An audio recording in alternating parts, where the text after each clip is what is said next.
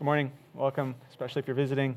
We are in the Gospel of Matthew, the first book of the New Testament. We're at chapter 4. If you're new to the Bible, the big numbers in the Bible are what we call chapters, the little numbers are what we call verses. Matthew chapter 4, verses 1 to 11. Jesus has just been baptized uh, by John the Baptist. He's heard the Father pronounce his love upon him. Matthew chapter 4. Then Jesus was led up by the Spirit into the wilderness to be tempted by the devil. And after fasting 40 days and 40 nights, he was hungry. And the tempter came and said to him, If you are the Son of God, command these stones to become loaves of bread. But he answered, It is written, Man shall not live by bread alone, but by every word that comes from the mouth of God. Then the devil took him to the holy city and set him on the pinnacle of the temple and said to him, If you are the Son of God, throw yourself down. For it is written, He will command His angels concerning you, and on their hands they will bear you up, lest you strike your foot against a stone. Jesus said to him, Again, it is written, You shall not put the Lord your God to the test. Again, the devil took him to a very high mountain and showed him all the kingdoms of the world and their glory. And he said to him, All these I will give you if you will fall down and worship me. Then Jesus said to him, Be gone, Satan, for it is written, You shall worship the Lord your God, and him only shall you serve. Then the devil left him, and behold, angels came and were ministering to him. This is the word of the Lord. Please pray with me. Father, open our eyes this morning that we might behold wonderful things out of your word. Show us uh, in this passage not only that we are sinners who often give in to temptation, but most of all, show us that Jesus is a great Savior who is equipped, who is ready, who is able to save us from our many sins and temptations. We pray in his name. Amen. One of my least favorite things about middle school and high school, among many things, was PE class. Not just because I didn't enjoy it, but and not just because it was a place where I was often bullied, but most of all because of those horrible days where you would have to show up and compete with other people, go through some kind of test to show where you ranked in relationship to everybody else. Uh, if you know anything about me, you may not be surprised to hear that I, in those days, had received many participation ribbons. I brought a lot more glory to my family name through the Geography Bowl than I did through PE. In our passage today, we have Jesus going through a test. The triumphant declarations of his baptism that we heard about last week are now colliding with the hard realities of suffering and weakness. What will the trial show about Jesus? My PE trials showed that I was pitifully weak pitifully slow. But Jesus' trial here in the wilderness shows us that he really is whom the Father said he was. He really is the beloved Son of God. He really is the one who can and will save his people from their sins. Look there uh, with the Bible open in front of you. Look at verses 1 and 2 of chapter 4. I call this the strange guidance of God the strange guidance of God. Jesus has just had this wonderful experience that we heard about last week at his baptism. Uh, he's begun his public ministry as God's Messiah. He's come to save a sinful people. Uh, there at his baptism, at the end of it, he received God's mighty spirit of power, and then he heard from the heavens the Father's loving affirmation of his relationship with him. But then in the very next verse, you hear that that same spirit now leads him into the wilderness to be tempted by the devil. Uh, the word for temptation can also mean testing. Uh, properly speaking, theologically speaking, God Himself does not ever actually tempt anyone to sin, uh, but He does test us. He does test us through His mysterious rule over all of our circumstances, including things like this sending Jesus into the wilderness. It's the Spirit that takes Jesus into the wilderness, where Jesus is then going to be tempted by the devil. Something like Moses fasting for 40 days and nights before he delivered God's law to the people of Israel, and with something of an echo of how Israel wandered for 40 years in the wilderness, we also now hear that Jesus fasts for 40 days and 40 nights. Uh, we then hear that he becomes hungry, which is one of the great understatements of the Bible. Uh, it's not totally clear if uh, Jesus was miraculously sustained through these 40 days and nights without being hungry and then became hungry. Uh, but even if it was a miraculous sustenance, kind of like with Moses or Elijah, uh, the point is that Jesus really is suffering, that Jesus really is vulnerable. Not only because he lacks food, but also because he lacks relationships. Uh, there's an early church father and pastor named Chrysostom. When he's commenting on this passage, he says, Wow, you know, when you're alone, you're in a lot of danger uh, for sin and temptation. And he says, Therefore, let us be flocking together continually. Jesus is in a place of great vulnerability. And so, if we're going to be really able to understand this passage, we need to see and believe that Jesus really is human. I think a lot of Christians, when push comes to shove, don't quite believe that. We need to see that Jesus really is suffering, Jesus really is lonely. Uh, even though we as Christians believe that Jesus never actually sinned, he really was tempted by other people. He really did have to resist the pull of sin in a way that was far more painful and far more sustained for him than any of us will ever know. And that's not just because uh, we are far more numb to sin than Jesus ever was, which is true. And it's not just because Jesus uh, never actually gained the relief of giving in to sin like we do. This is real human suffering. Jesus did not use divine cheat codes to get through his ministry. He did not use cheat codes to escape God's will for him, even when it meant great pain and agony. And so, even Jesus, this beloved Son of God, this, who heard this great voice from heaven about what God thought about him, how much God loved him, even he was led by God's mysterious providence into a place of suffering and lack in order to reveal and underscore who he really was, that he's really who the Father says he is. And so, for us today, one of the points is that we shouldn't judge God's view of us we shouldn't judge how certain our relationship with Him might be based on whatever painful circumstances we might find ourselves in.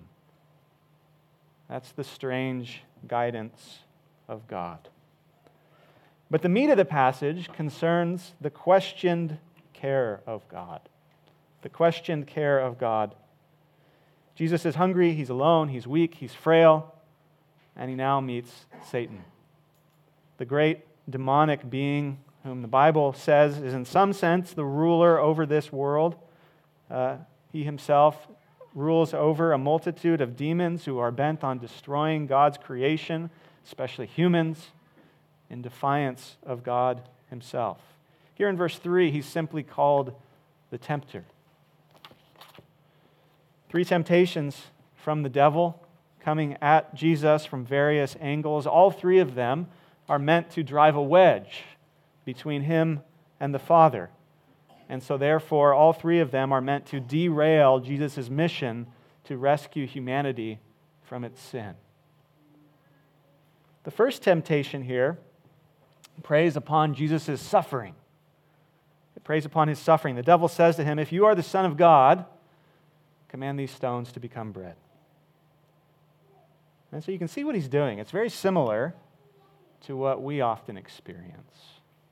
The devil is saying to Jesus, He says, Oh, you're the beloved Son of God? Really? He says He delights in you? Then why are you suffering so much? Why are you so hungry? He must not really care for you after all. Maybe you have to take care of yourself. You see, the devil is seeking to turn Jesus' suffering into despair. He's seeking to get Jesus to doubt the Father's love for him, to take matters into his own hands. As God's messianic king, Jesus could have very easily turned the stones into bread. But to do so would have been for him to say, The Father no longer cares for me.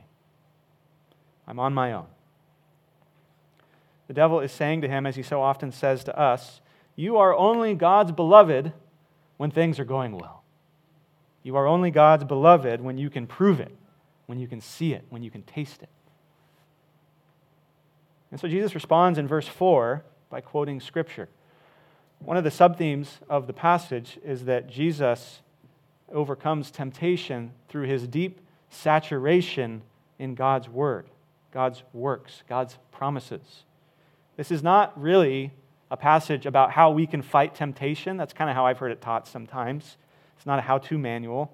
But there is a part of it that, of course, shows us that we too should train ourselves with and by Scripture if we want to have victory over sin and despair. Jesus quotes from Deuteronomy 8. We read part of this passage earlier in the service. Jesus answered, It's written, Man shall not live by bread alone, but by every word that comes from the mouth of God.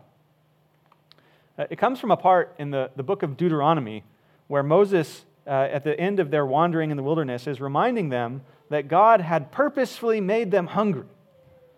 God had chosen to not give them food before deciding to miraculously provide them food so that they would learn and see that He was the one who was really taking care of them the whole time, so that they would not depend on material sustenance or comfort in and of themselves.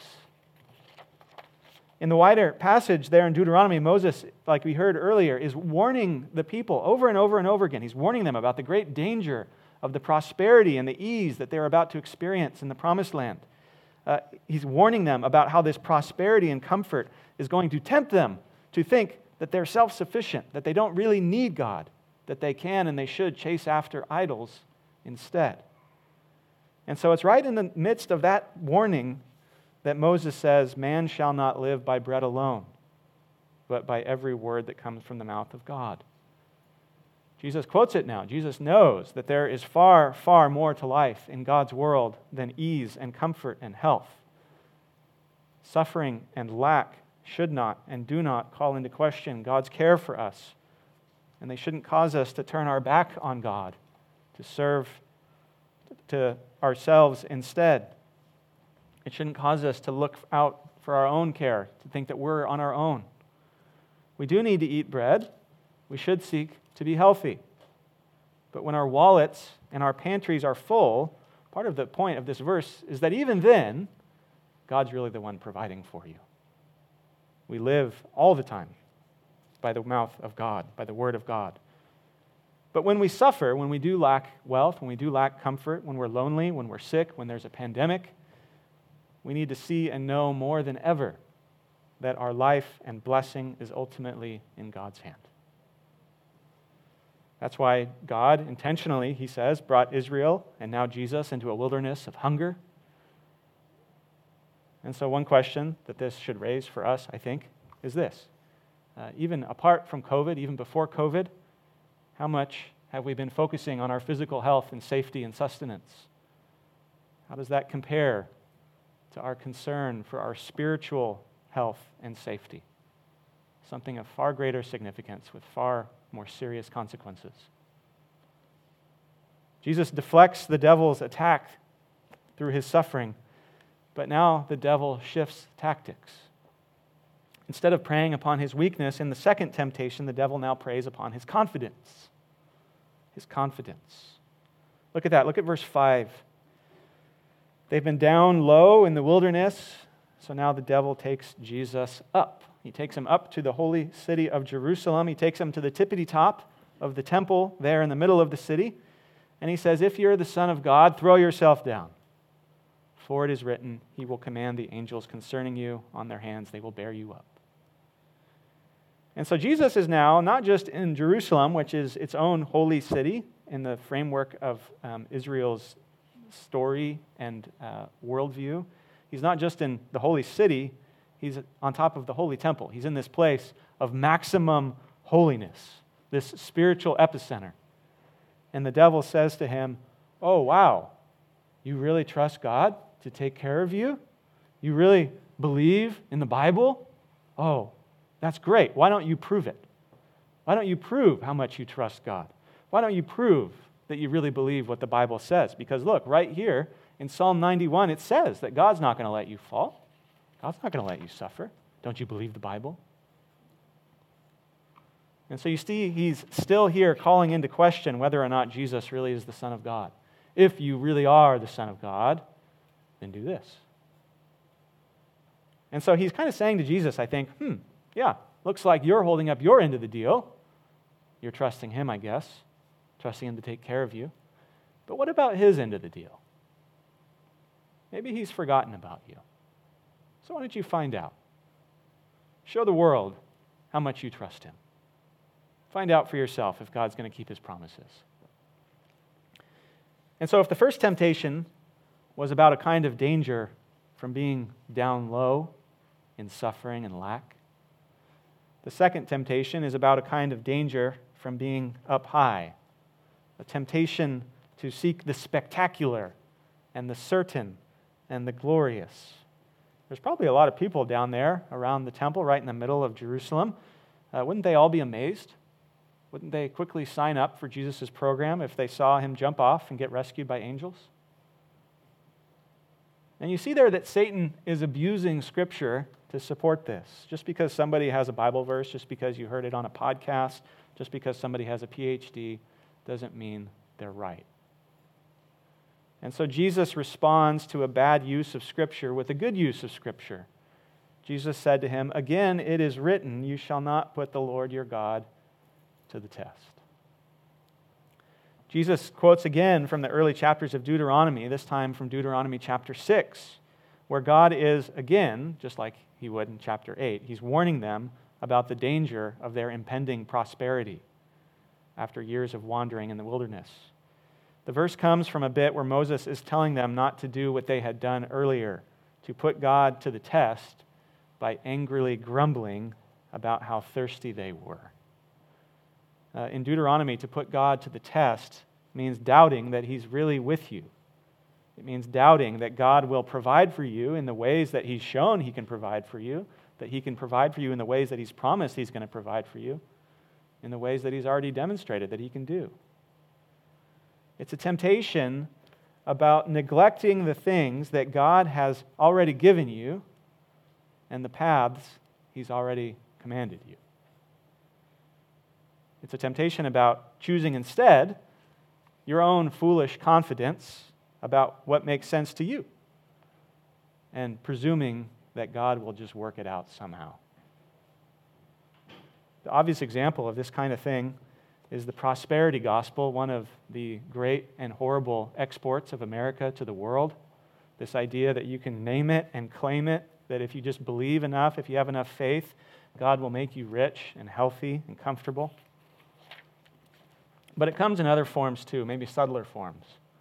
A couple of years ago, we knew somebody who bought a house that was way more expensive than they could possibly afford. They did it, they claimed, because they trusted God.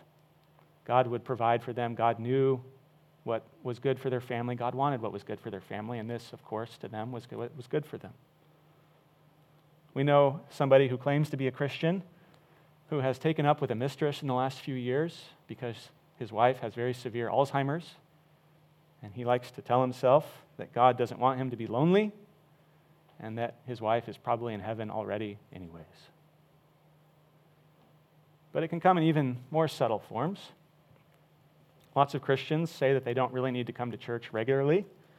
They're busy, they're tired, lots of other reasons. They tell themselves that God will just figure out a way to take care of them and their family spiritually some other way.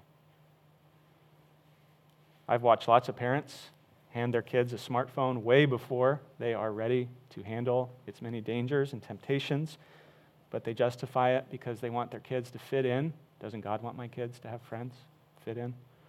They justify it because they figure that God will just bless their good intentions and take care of it somehow. I've known Christians who have chased their careers, their retirements, comfort, and ease, not really giving much of a thought to church, to community, figuring I can figure all that stuff out later. The main thing is to be comfortable. They're all ways that we neglect what God has given us, instead, choosing to be confident in our own ideas about what God should do or will do.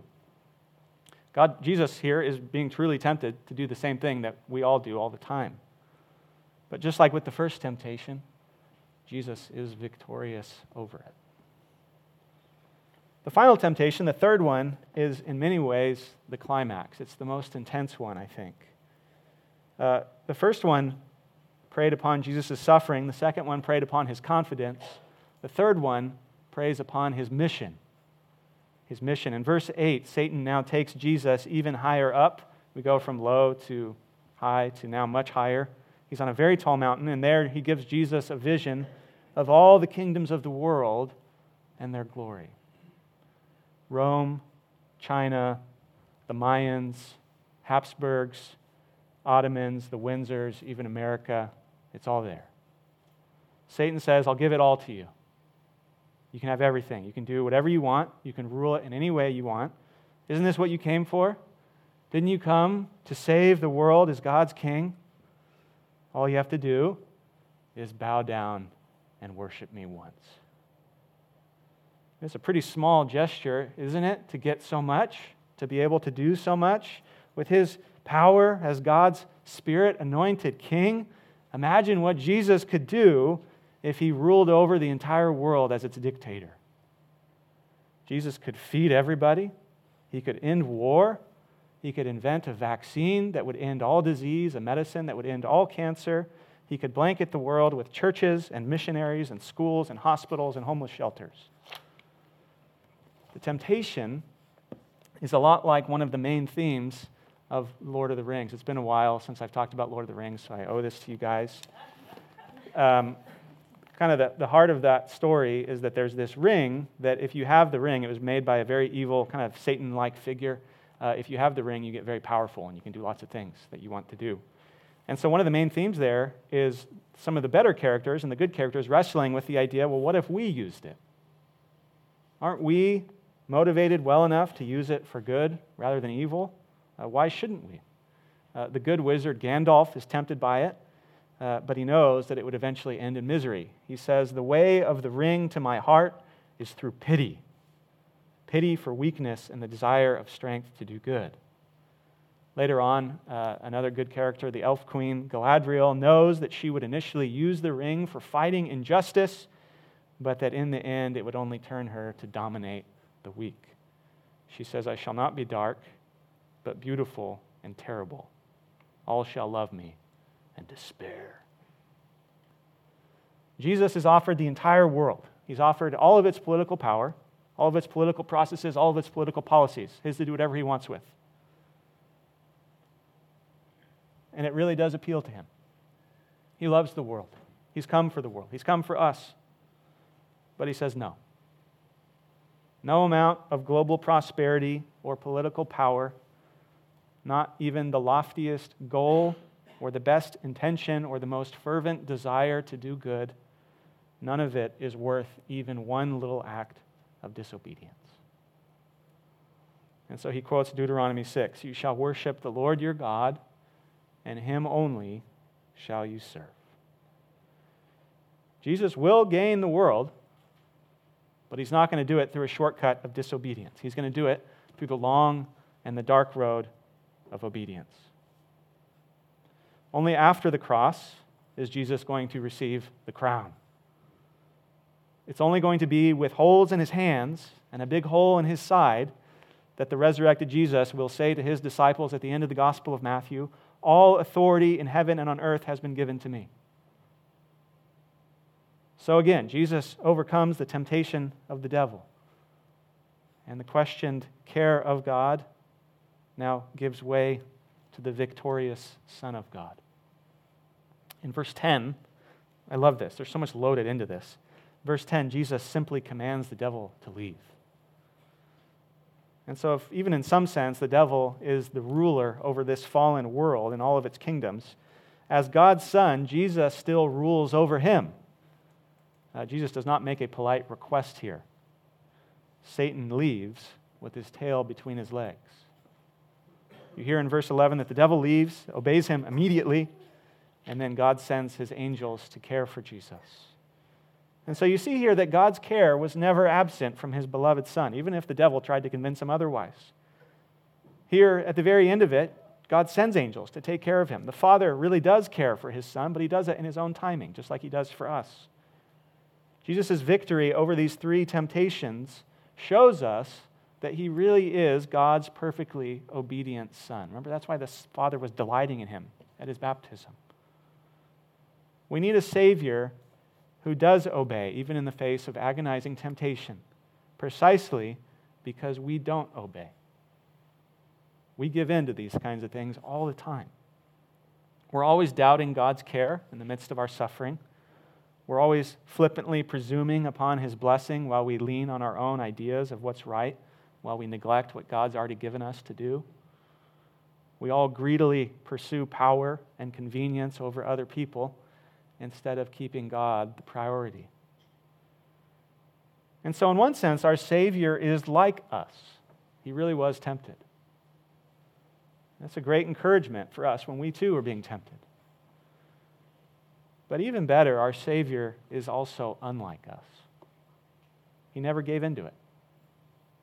We need a perfect king, we need a perfect priest, we need a perfect mediator if we're going to have any hope of being accepted and forgiven by God. And that's just what he is.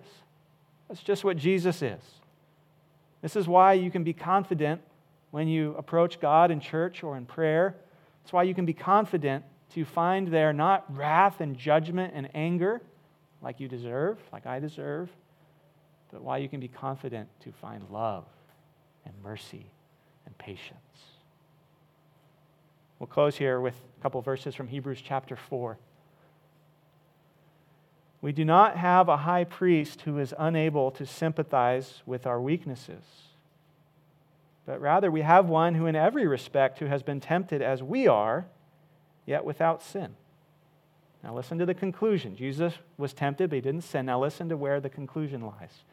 Therefore, let us with confidence draw near to the throne of grace, that we may receive mercy and find grace to help in time of need. Amen. Let's pray.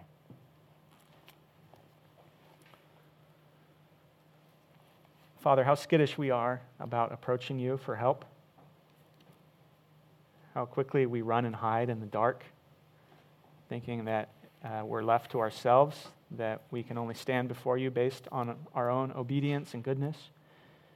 Help us to see in Jesus' victory over sin and temptation uh, not a discouragement to approach you, as if that means that you don't want anything to do with people like us, but rather help us to see in it an encouragement to go to you to find help and mercy. You love to give us help. You love to give us mercy because you love your Son, Jesus, and we are united to him. Help us to believe in him. Help us to trust in him. Help us to see that in him we have everything we need as we face sin and temptation in our own lives. We pray in his name. Amen.